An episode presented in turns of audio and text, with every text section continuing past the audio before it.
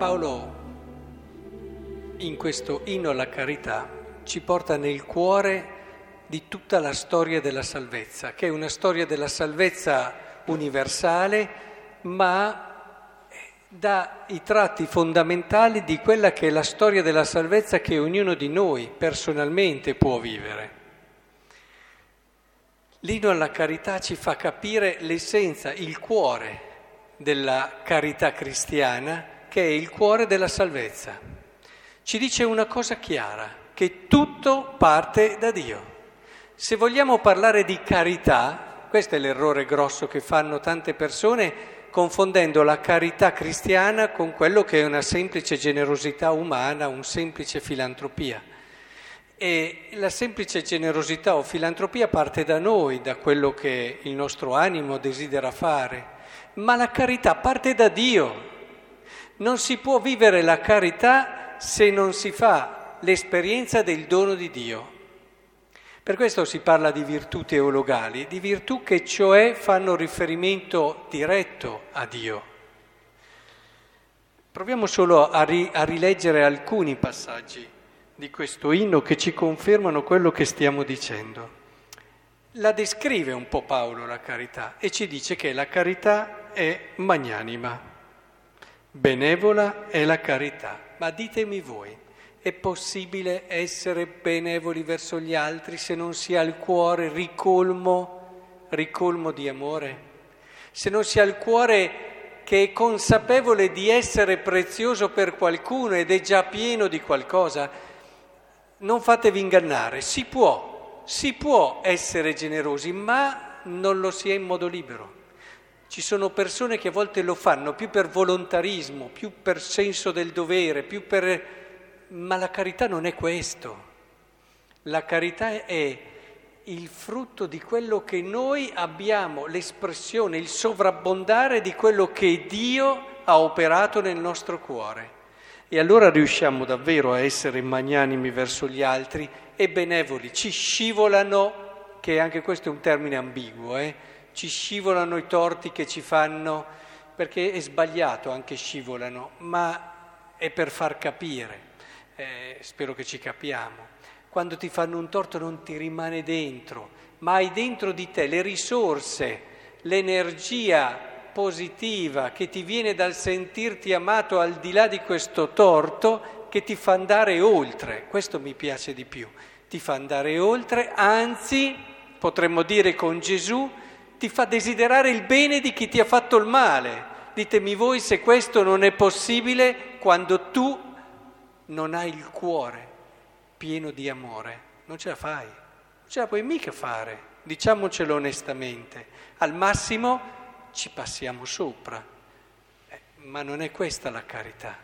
Gesù ce l'ha detta in un modo simile, con parole diverse, ma il concetto è lo stesso. Eh, no? Ama il tuo nemico, ama chi si alza al mattino per farti del male, se no non è carità.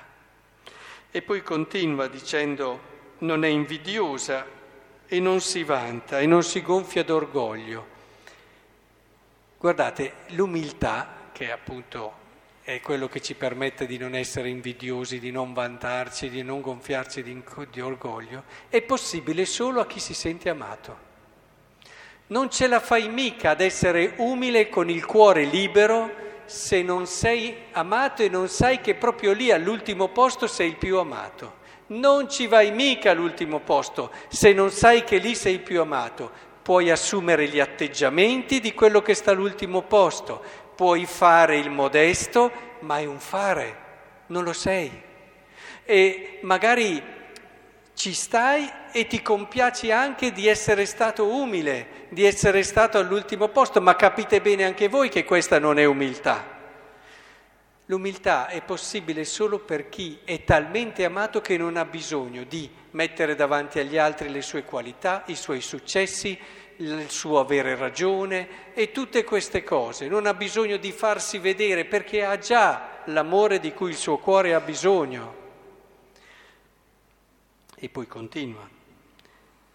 Non manca di rispetto, non cerca il proprio interesse, non si adira, cioè, questo rispettare gli altri e non arrabbiarsi quando siamo tirati, quando dentro di noi ci sono cose irrisolte, quando abbiamo tensioni, proprio perché non ci sentiamo al nostro posto e amati proprio lì, è chiaro che si scatta. È molto più facile scattare, prendersela con il tale, con l'altro e così via.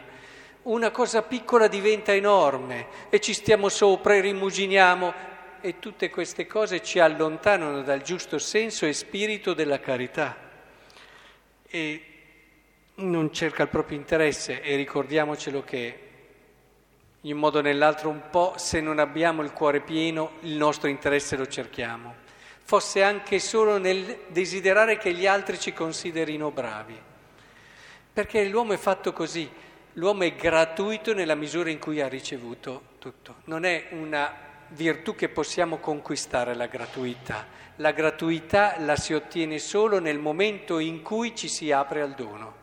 E allora hai la possibilità, proprio perché eri pieno di un dono, di essere gratuito perché hai già tutto, non ti interessa e quindi non cerchi il tuo interesse.